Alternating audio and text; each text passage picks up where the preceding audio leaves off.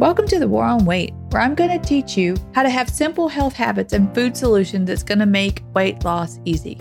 Have you ever felt like you're in this continuous battle within your mind and body? Are you fighting to find the woman under all those extra pounds? Are you sick and tired of starting and stopping the diet of the week? Do you feel like you're losing the war on weight? Hi, I'm Keitha, and I'm your new best friend. I've spent a lifetime on the losing side of the battle for more than 25 years, I was more than 50 pounds overweight. I was frustrated. I was exhausted. I was self conscious. And despite any success I had in life, I felt like a failure. But I've won the war. How did I do it, you ask? I discovered how to implement simple, healthy habits, how to completely revamp my mindset, and embrace some things that were causing me to turn to food over and over again. Lastly, I discovered how to make nutrition really, really simple. I've dropped more than 50 pounds and finally raised my victory flag on my overall health, including success on the scale. If you're tired of feeling like a prisoner in your own body, you're just completely uncomfortable with yourself. You're tired of buying clothes to hide your body. You're tired of having your weight affect all your relationships with yourself and others. You've been eating your feelings and then beating yourself up about it, then this is the podcast for you. Let's armor up, sister, and fight this war on weight together. Coach Keitha sits today with Jane Pilger to discuss her binge history and the freedom she found in a masterclass that Jane taught a couple years back. She also shares more in depth on her battling with binging. It's not an easy subject to talk about, so she's brought in an expert. Here's a little about Jane. Jane has been coaching women on binge eating, food freedom, and body trust since 2013. On the outside, she's always looked like a very successful person, with many achievements and certifications to her name. But on the inside, she felt like she had one very big, shameful secret that she was out of control with food. She spent decades trying to get her eating and her body under control. Giving up on the quest for control and perfection were key to ending her binging.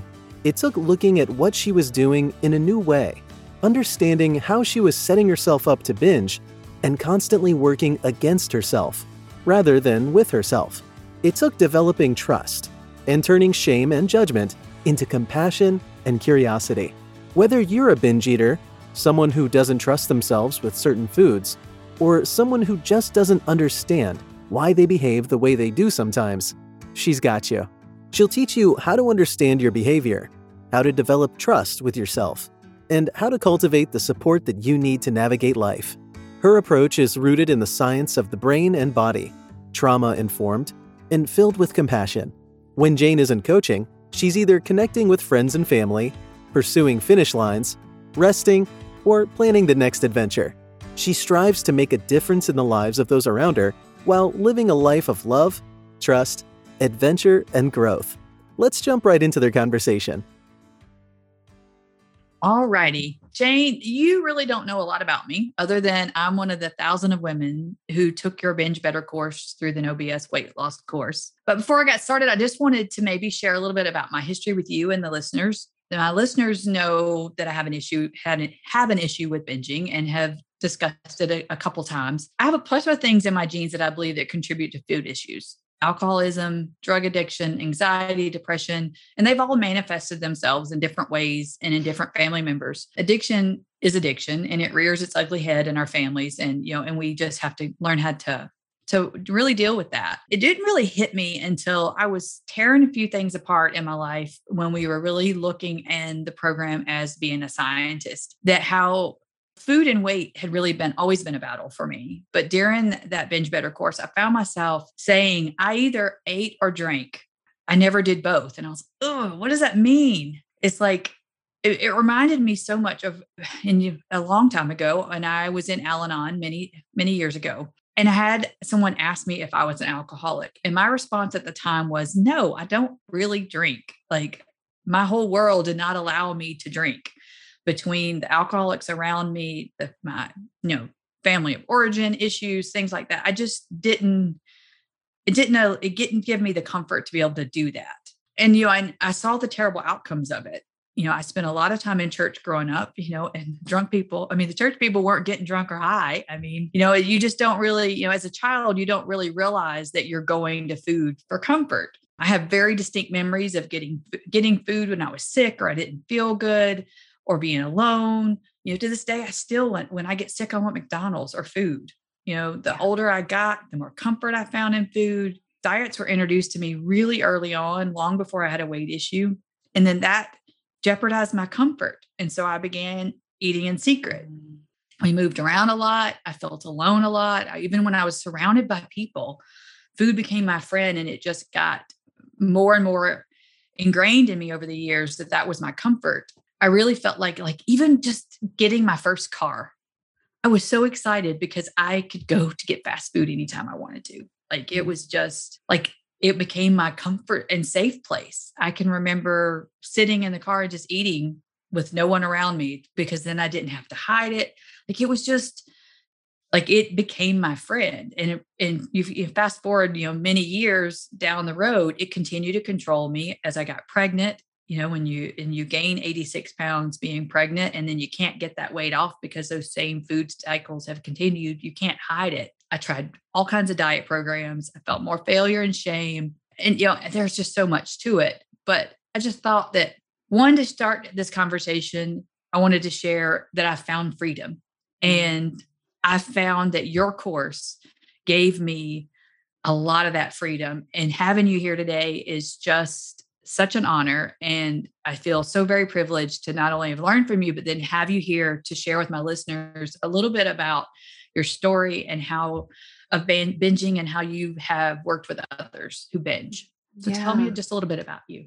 Yeah. And- well, first, I just, wow. I mean, thank you so much for sharing your story. You're right. I really didn't know anything about your story. And I think what's so remarkable about it is that I can relate so much to so many aspects of what you shared. And I know that so many of your listeners and so many people, women, men, uh, anybody so many people out there can also can also relate it's it's a struggle that so many people endure but it's such a silent struggle and i think that's one of the things that is that makes it a struggle is that there's so much shame involved. We feel broken. We feel like there's something wrong with us. Why can't I get it together? Why can't I do what I know I'm supposed to do?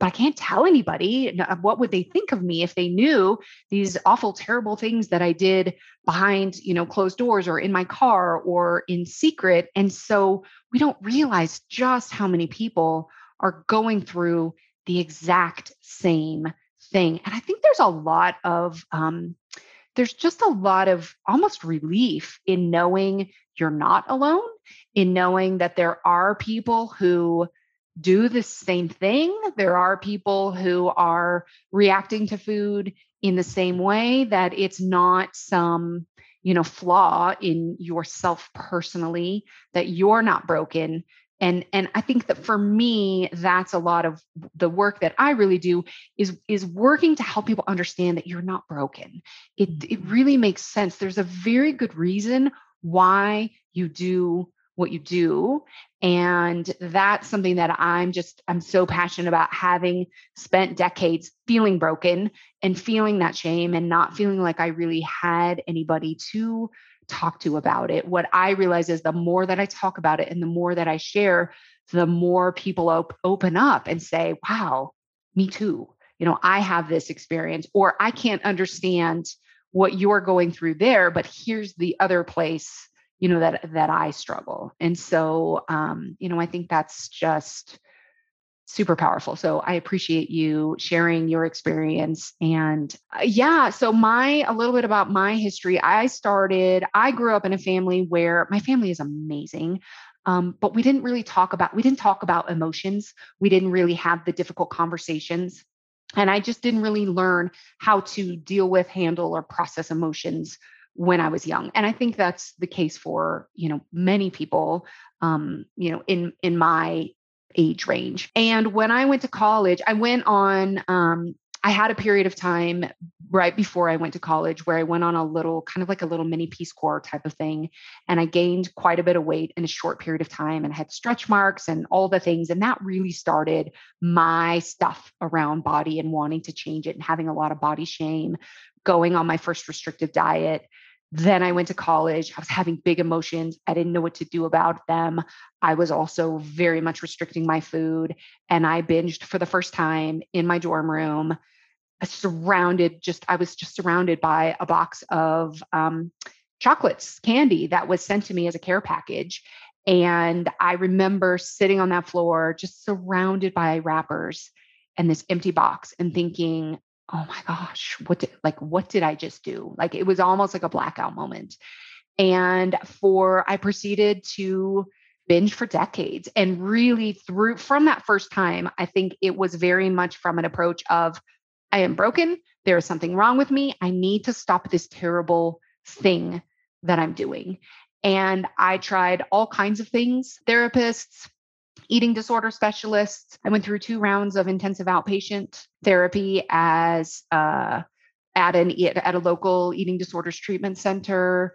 Books, you name the books, the programs, the diets. You know, I've essentially done it all. And through all of those things, I will say I generally, I always learned something. I learned a little something new. And if I look back on it, I can see where I was kind of building, gaining the building blocks to understanding, but I was still trying to stop this terrible thing that I was doing. And I was still very much hating that I binged and wishing that I didn't binge. And, you know, looking at approaches like never binge again and don't do these things and all of these things and wondering like why can't I why can't I do this? Why can't I just stop eating these foods and have that be the answer? And um I think being once I was able to kind of shift into really, really believing that I wasn't broken and really looking to understand why I binged and kind of see it. Uh, you mentioned it earlier, like look at it from a scientist perspective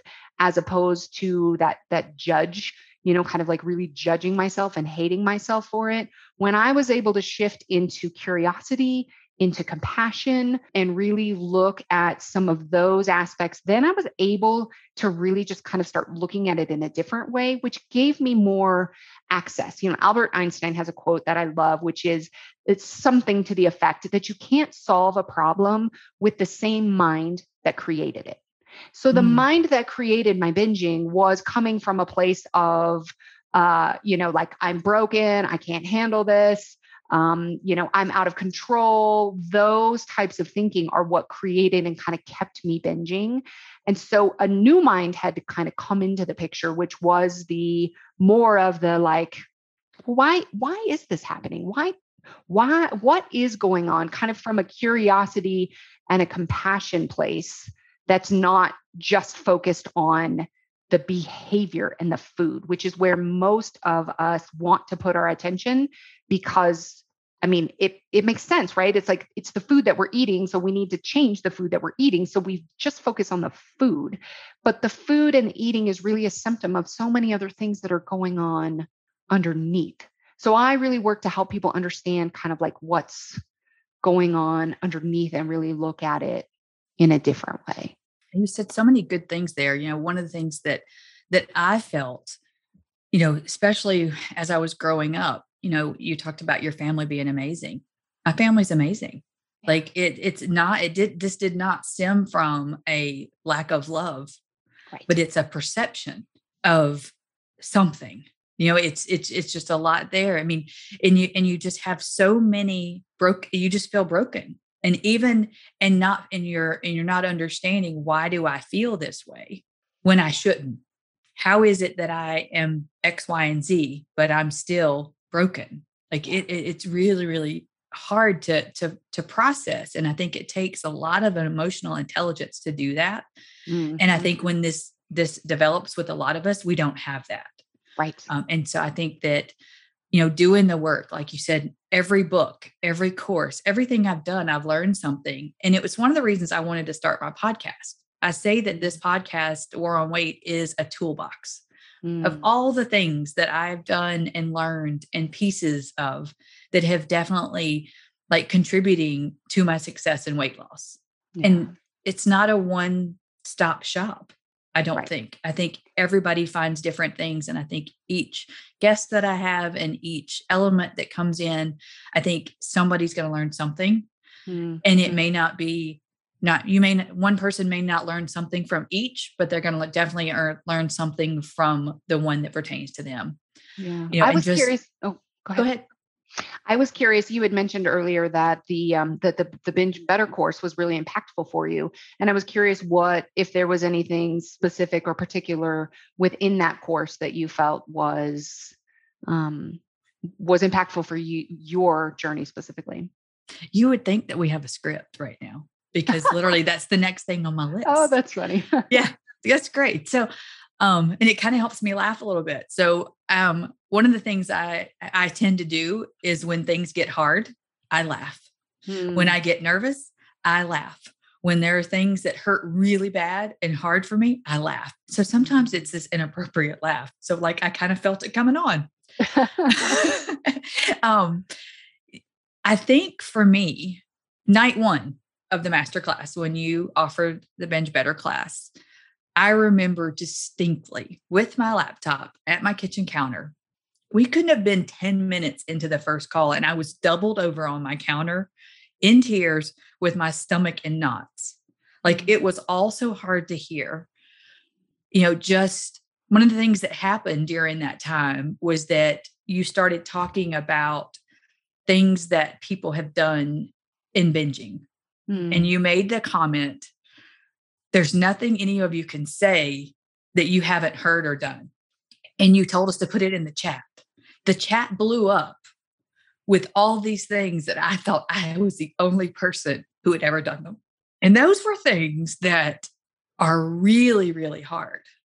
And I still work with those. So I'm not going to share those.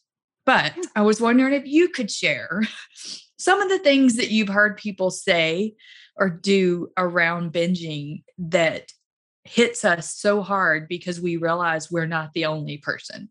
Um, yeah. And I think that you probably understand which question and and where I'm coming from on that. Um, yeah. If not, then I probably could go a little bit deeper. But tell us like some things that same things that maybe if you're not a binger would shock you. And if yeah. you are a binger, it would shock you that you're not alone. Why don't we start with I know one question that I get a lot when people at when you know when I start talking about binging, some people ask the question like well, how do I know if I'm a binger or not? How do I know? How do I classify if something's a binge, you know, versus overeating or whatever? And uh, and I, I think it's simultaneously important to distinguish and not at all important to distinguish. And what I like to say is that it's the reason that I find it important to distinguish is that it when we're talking about a binge, it is often the some of the kind of key hallmarks. I'm not going to get into like the DSM 5 and the technical diagnostic, you know, specifics per the manual because that doesn't matter. But when I'm talking about a binge, there are generally some kind of key hallmarks, which is eating large quantities of food beyond what somebody might normally consider consuming in one sitting, eaten very quickly, generally eaten there's generally a lot of, of shame involved. There's ge- it's generally eaten in secret. And sometimes there are very odd concoctions. And i'll kind of get back to this when i answer your your question about um you know kind of some of the specifics around binging. But sometimes the things that one a person might eat in a binge might be something that you wouldn't even necessarily consider eating during a non binge episode.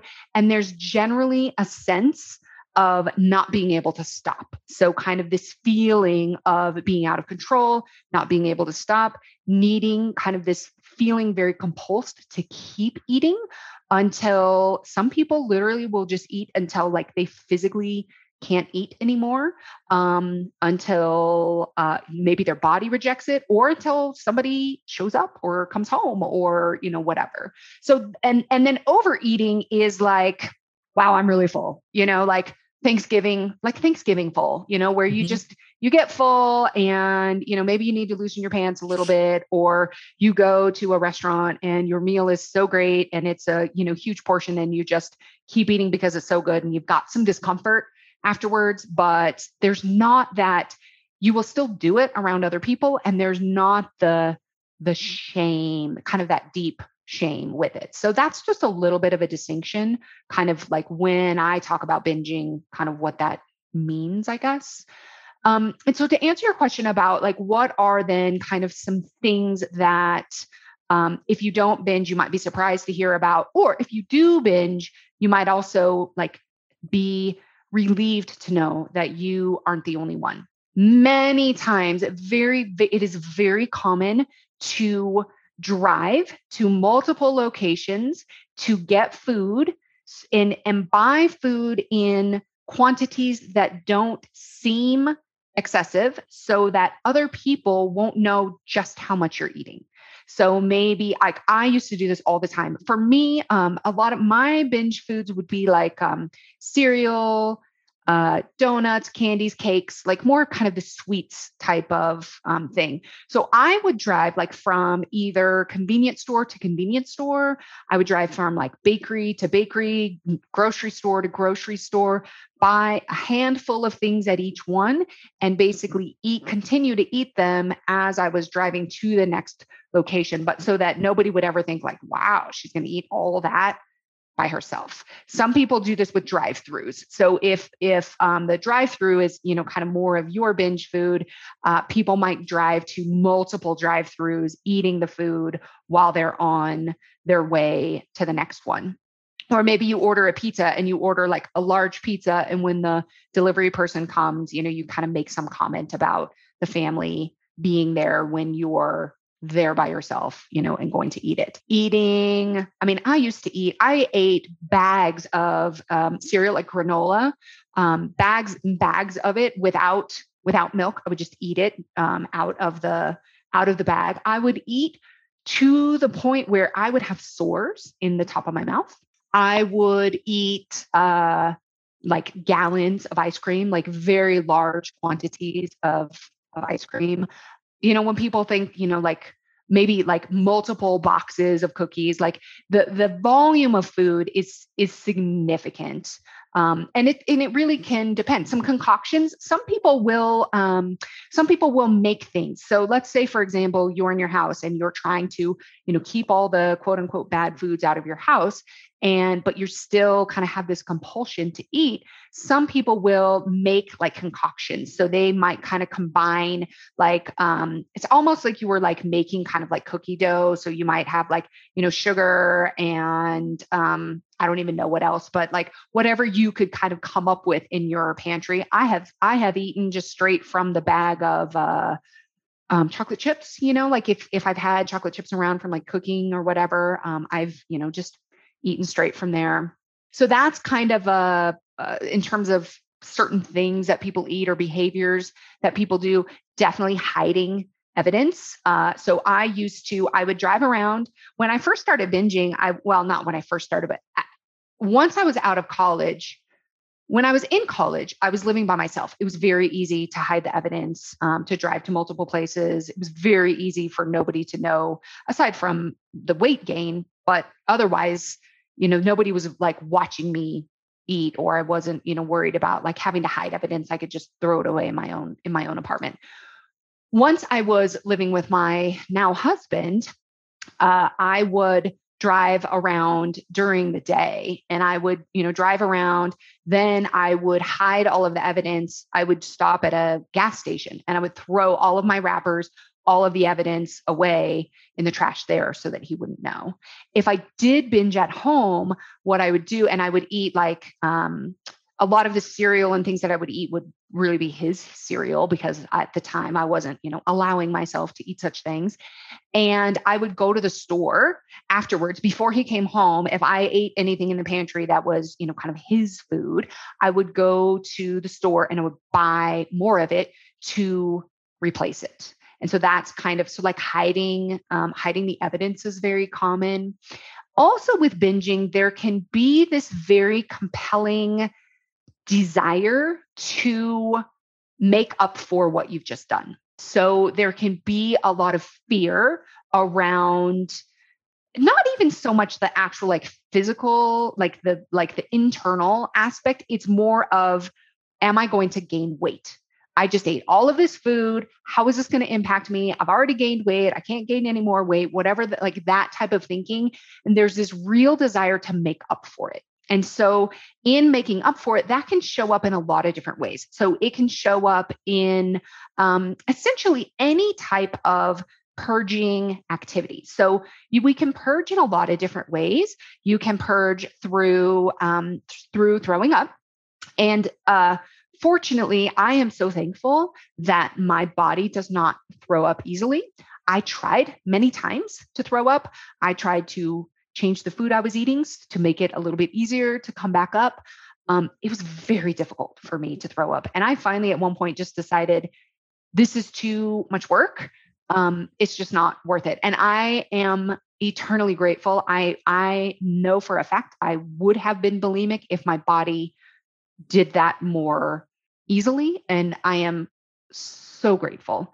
Um, that I think it's interesting that that that you know that that you felt like that you know you were glad i felt like a failure like mm. i really i could not throw up didn't matter mm. i tried so mm-hmm. hard and mm-hmm. it made me feel like a failure i'm like i can't even have an eating disorder like mm. i can't even throw up mm. like this should be easy not only can so I not lose weight, yeah. not a, I can't stop eating. I can't stop, can't lose weight. I can't, yeah. I can't exercise it off. I can't, and I can't even throw up. Like one more thing you couldn't do. It was one more thing. And yeah. I mean, I think I would have felt successful. Right. At the time. Well, think, could yeah. I, could, and it yeah. probably would have led me down a very dark, much darker road. Yeah. But it's, yeah. it's interesting. But I did, I, I'd always, since I did your course, I think about that, about how, what a failure I felt like. Mm, that's so interesting. Because, because I couldn't, because I couldn't even do that. Yeah. And I was you know successful. That- like everything I do in the past, I mean, I was always good at my job. I yes. have great children. I have a great family. Like I always felt like it looked good on the outside, but on the inside, it was just one more failure that I couldn't get right. Yes. And it was and just I, such yeah. a hard, like you said, just being such a harsh critic of ourselves. Well, I think hard. I think what you're explaining is is something that a lot of people who struggle with disordered eating experience, which is from the outside, everything seems great. You know, it seems like you've got it all together. You have a lot of success. You have accolades. You have all of these other things, which I did too. But part of that comes from it's like we try so hard to put on this facade and do all of these things and have these successes. And we don't want to expose our weakness we don't want to be seen as weak or out of control and so mm-hmm. the that that sense of trying to control trying to control ourselves trying to control our emotions trying to control our weight trying to control our, control our bodies trying to control what we eat actually ends up that attempt that such strong attempt to control actually ends up, having us feeling out of control you know it's like the mm-hmm. exact opposite of what we're trying and kind of striving so hard for. So Absolutely. yeah, I mean, and the and yeah. more you the more you try to control it, the more out of control it gets. Yes, it's the it's the kind of the Chinese finger trap analogy. You know, you yes. put your fingers in and you try to pull out, and you just can't. But you try and you try and you try, and it gets tighter and tighter.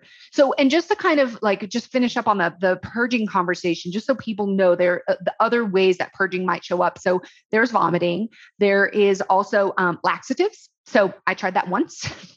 but that was uh, enough. I was like, you know, I need to be able to leave my uh, leave my apartment. So fortune again fortunately i decided that is just not something i'm going to do. But uh, some people absolutely get into laxatives.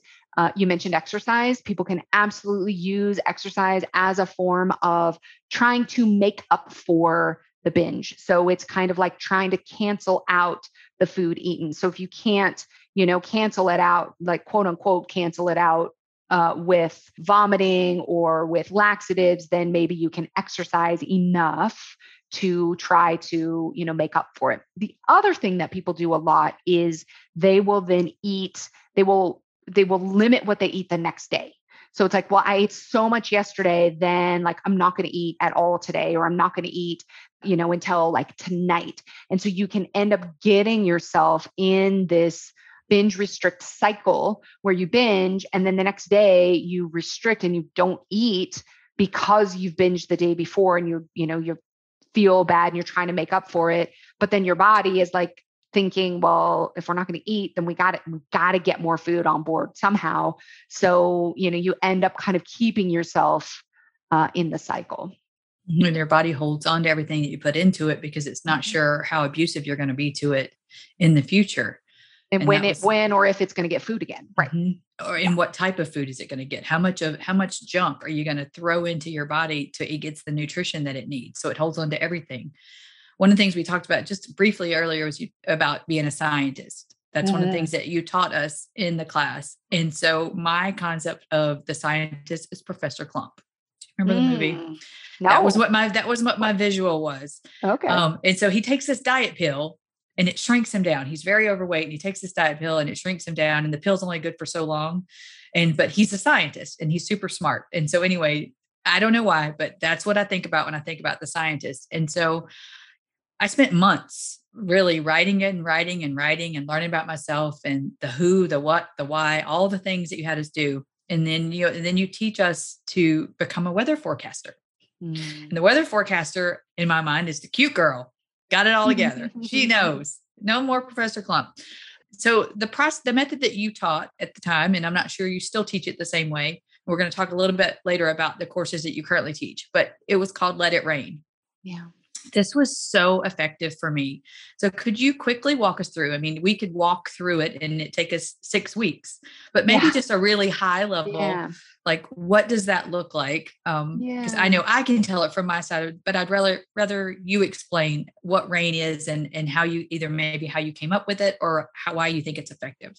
Yeah. So there really is kind of um, it's a it's a twofold concept, and I, I, will definitely talk about it. You know, just kind of on a on a high level. But I I, I came up with the concept really in in this twofold manner. So the idea that our urges, our urges to binge, you know, kind of that compulsion, that strong feeling in your body where you kind of like want to come out of your skin and it feels like the only thing that will make that go away is to eat.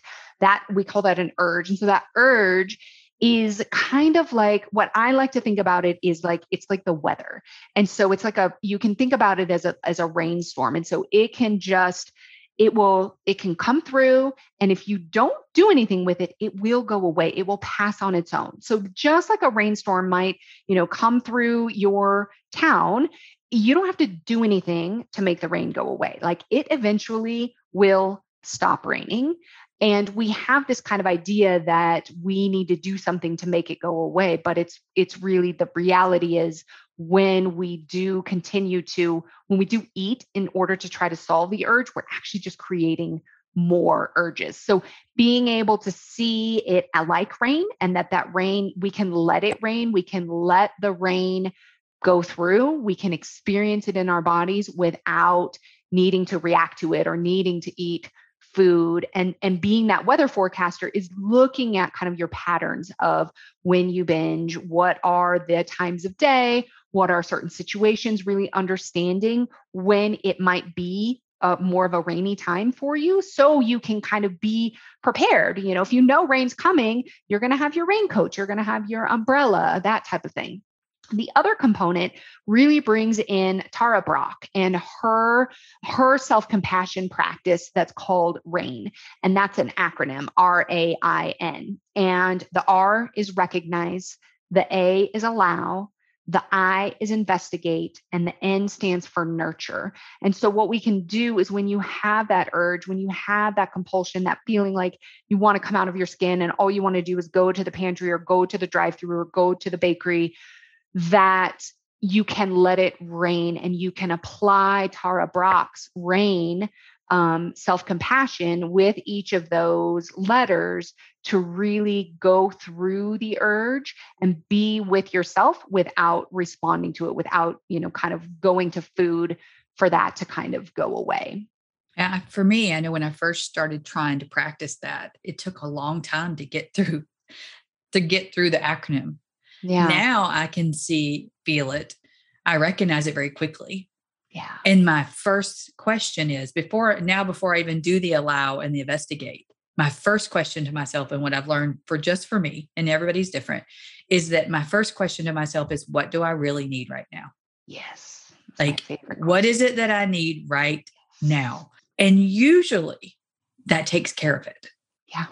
Mm-hmm. You know, I, I even just two days ago, like this is it's something that that that I know that you're very much aware of, and a lot of my listeners will be. This doesn't go away. You learn to binge. That's why I liked when you called it binge better, because then no longer it's some not something that's going to go away, but it's something that you not necessarily manage, but you learn to process through. Just two days ago, I was really, really upset and stressed out over something that should not have had me upset, should not have had me like I was just kind of flustered. And there was potato chips in the kitchen. I don't eat potato chips anymore. I really don't. Like that's just not my thing. I don't do it. But it was as if they were screaming from the kitchen for me to come get them. I was like, no, like, no, what is it that I need right now? I needed a mental break. Yeah. And it was not ruffles. And I, and it passed. I mean, and so just to have that and be able to do that, you know, I also think there's a lot to be said about and it's a completely different episode about our the chemicals in our brain and the chemical imbalances and things that go along with with you know eating sugar and you know processed carbs and things like that especially when it comes in with the food addictions and things like that. But i do think that for the most part we can let it rain. We can just recognize it and we can allow it. We can figure out what's going on and then give ourselves what we really need. And so I think that is just such like it's just so life changing. Like it, it, it really does because then you can look at yourself from a different place, like you said, compassion and and grace. Um, we've really only just scratched the surface. But the biggest takeaway I hope that my listeners come across come away from this episode with is God, I'm not a binger after all. I'm not a food addict. I just overeat. Or they say, oh, this is more of a problem than I thought. Just understanding the difference between overeating and binging is just like that could be if someone walks away from this episode with that, it's been a gift. Yeah. Because either way, if you think there's something wrong with you and that you are you're addicted to food or you're a binger and you're really not, but you have that in your brain that you are, that's destructive. But if you are a binger and you don't realize it and you don't realize where that comes from, that's also destructive. So I think that would be a huge takeaway for anybody from the list from for this episode. One of the things that you have coming up are some incredible master classes. Um, just reading the titles, I was like, oh, these are going to be so good. Yeah. So tell us a little bit about them um, and how um, someone can get registered for them. Yeah, absolutely. So I'll be um, at least through the end of the year. I'm going to be doing um, a, a, series of master classes, one a month, on various topics uh, that are really just related in some way to binging. And a lot of them are topics that you know I kind of wished I had going mm-hmm. going through this. And so one of them, the the one coming up next week on July 12th, is called uh, "What to Do After a Binge." And that one's going to be amazing. Uh, because as you unwind binging, you know, it's you're going to continue to binge as you go through the process of kind of rewiring your brain and unwinding all of this. So knowing what to do afterwards is so important. Uh, so there's that one. Then there, we're going to be doing one about um, talking to your loved one about your secret eating. Uh, doing one that about. It's going to be a tough one. Yeah, yeah. Well, and like, I, I, didn't. I finally, af- after the course, because at some point during the course, it talked about having someone that was accountable. Mm-hmm. So hmm. I remember texting someone and saying, I do not want to talk about this. I do not want any questions about this, but you're my person. Mm. And I have to tell you when I binge. Yeah. Yeah. And I got a thumbs up. and that person who knows who she is, I mean, that's that's all I needed yeah i needed a i needed i needed someone that was not going to go what are you doing stop that you yeah. know and i you know was not able eh, i've talked more about it in the last six months than i have my entire life mm-hmm. and so it i think that class is going to be really a huge breakthrough for some people. Yeah. Yeah. Sorry, that was, ahead. it was huge for me. I was, I was married before I even told my husband, my then husband, about my binging. And I was, I was convinced that he wouldn't love me, that it was, Mm. it was a very, very difficult and shame filled conversation. Yeah. Um, one, speaking of shame, one of the classes is softening the voice of shame. There's shame is such a pervasive emotion and and experience that so many people who binge feel and so kind of really understanding like what that voice of shame sounds like and how to soften it is going to be one of the classes. And then perfectionism how perfectionism perpetuates binging. So those for sure are the the first four master classes. So they're once a month. You can um, get more information about the courses on my website which is just janepilger.com slash events. And there you can go and sign up to get the information on um, the, the courses i'm also in the process of writing a book which i'm super excited Really? about Oh, yeah exciting. Oh I'm my gosh. writing wonderful. a book. So I'm hoping to um, have that done here in the next, hopefully next couple of months. And uh, so if you're on my mailing list, you can get get information about that when uh, when it comes out. But That's awesome. I will definitely put all of those links in the show notes. I thank you so much for being here. Is there anything that you'd like to end with or any parting words for the guests? Yeah, you know, I think I was just kind of thinking about what you were talking about about like this doesn't end. And I think there's there are absolutely things that do end for sure. Mm-hmm. And for some people, it does end. I think it's there's when we have this idea that like this has to end, it I have to get rid of this thing, then it feels very urgent, it feels very compelling. And the reason that I named the course the the course at the time, the reason I named it binge better was really looking to help people understand how you can actually be making improvements binge by binging better. Just because you binge, it doesn't have to be a black and white. Oh, I binged, therefore I'm a failure. How can you look at I binged, but here's what I did better this time. Here's what I did differently this time. And you're in the process of, I like to see it as an, a process of unwinding and understanding. And then once you kind of understand what's going on, then you don't need it anymore. So then you can recognize, like you did, you recognized the voice saying, Ooh, chips. Like you recognize kind of the power that the chips seemed to have. But then you can see it's more like it becomes more just like, oh, a light on the dashboard, a warning light on the dashboard. When I start to have those types of like kind of compelling thoughts about food now, it's it's not about the food at all. Like I know there's something else going on, then I can use that to diagnose. So there very well may be a point in the future where I don't even have those thoughts, but for now, it's just like a nice little warning light on the dashboard. Um, that's like, oh, there's something else going on to look at. Where then you can ask, what do I need, and these other things. So it's it's a it's a process, really. It's definitely a process. You know, when Yeah. I feel like three years ago, I probably was having one to two, maybe sometimes three binges a week. Mhm. In the last two years, I probably have had less than six. Yeah. I mean, it it it's so different. Yeah. Because you don't give in to those. And so Yeah. I I appreciate the process. Yeah. And I tend to say that a lot. Trust the process. trust the process. Fuel your body properly. Don't treat your body well and trust the process because it will, if you do the work, it comes. It really does. The peace comes. So thank you so much. Thank you. Thanks for having me. All right, here we are after one really deep episode. I did not name this podcast War on Weight because dealing with weight issues are easy. It's tough, my friends. It's all out war. I know what you're thinking. You're thinking, Keitha, you did not lose weight doing a binge better program. And you're absolutely right. But I gained clarity and skills that I could combine with a simplified nutrition plan to give me huge success. A lot of times when I ask my clients what do they want, they say they want to be skinny. I call the BS card on this one. What we want to do is we want to be truly happy with ourselves because we all think skinny makes us happy. But we also know that being skinny really doesn't solve any of our problems. It just brings out the real issues.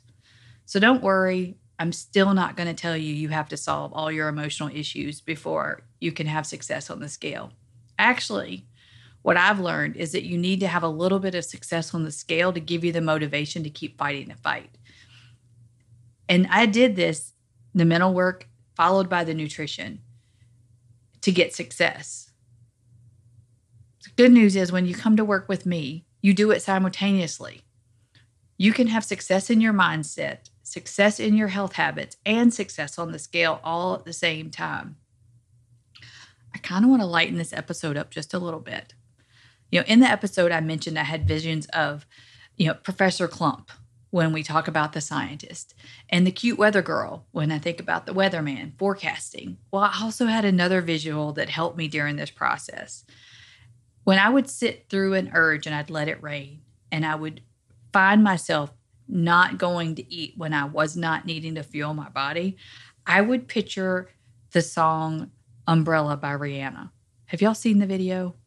Like there's rain falling everywhere, and she's got this black leather outfit on and she's dancing around. I would turn that song on and I would imagine my future self was singing that umbrella song back to me. The words go something like this You know me, I'm in anticipation of the precipitation. When the sun shines, we shine together. I told you I'll be here forever. I said I'll always be your friend. I took an oath. I'm going to stick it out till the end. Now that it's raining more than ever, you know that we have each other. You can stand under my umbrella. Sister, your future self is cheering you on. She's already won the war. She's holding the umbrella. I can hold that umbrella for you right now to help you stay out of the rain and just give you some success on the scale, give you the